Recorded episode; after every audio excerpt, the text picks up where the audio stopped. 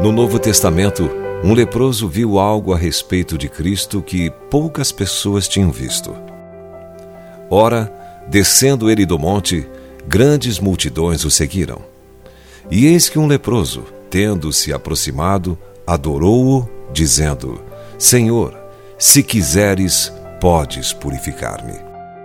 E Jesus, estendendo a mão, tocou-lhe, dizendo: Quero, fica limpo. E imediatamente ele ficou limpo da sua lepra. Mateus capítulo 8, versos 1 a 3. Ao encontrar Jesus, o leproso disse: Se quiseres, podes purificar-me. Ele não disse: Se puder, você fará, mas se quiser, você pode fazer. A Bíblia não foi escrita para nos dizer o que Deus pode fazer. Nós já sabemos que Ele é todo-poderoso. A Bíblia nos diz que Deus irá fazer. É fácil acreditar que Deus realizou milagres há muito tempo. No entanto, a fé do passado não será suficiente, a menos que se torne uma fé do presente, para os dias de hoje. João escreveu sobre a fé em três tempos: passado, presente e futuro. Ele disse: Graça e paz a vós outros, da parte daquele que é, que era e que há de vir, e da parte de Jesus Cristo, a fiel testemunha. O que ele será é o que ele é e o que sempre foi. Jesus Cristo, ontem e hoje, é o mesmo e o será para sempre. Curar é uma parte da natureza de Cristo. Portanto, para ser coerente consigo mesmo, ele vai sarar o enfermo. A questão, então, é a nossa fé, ou a falta dela, por assim dizer, também conhecida como dúvida.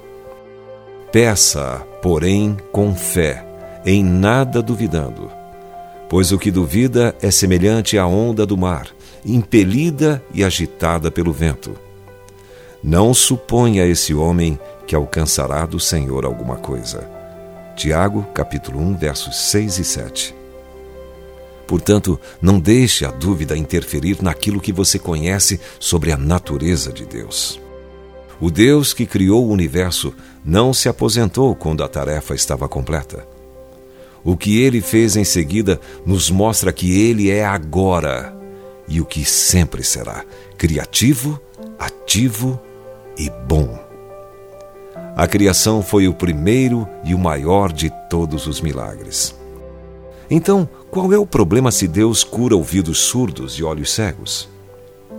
No entanto, são muitos aqueles para quem Deus é um Deus do passado, um Deus que ficou estacionado na história. Temos um Deus do presente e Ele nos dá uma fé também para o presente. Se você foi abençoado com esta palavra, compartilhe ela com alguém. Esta devocional foi extraída do livro Devocionais de Fogo, do evangelista Reinhard Bonnke, fundador da Cefam Cristo para Todas as Nações. Para conhecer mais sobre a Cefam e seus inúmeros projetos evangelísticos no Brasil e no mundo, basta acessar cfan.org.br ou baixar o aplicativo Cefam Brasil nas plataformas Google Play e Apple Store.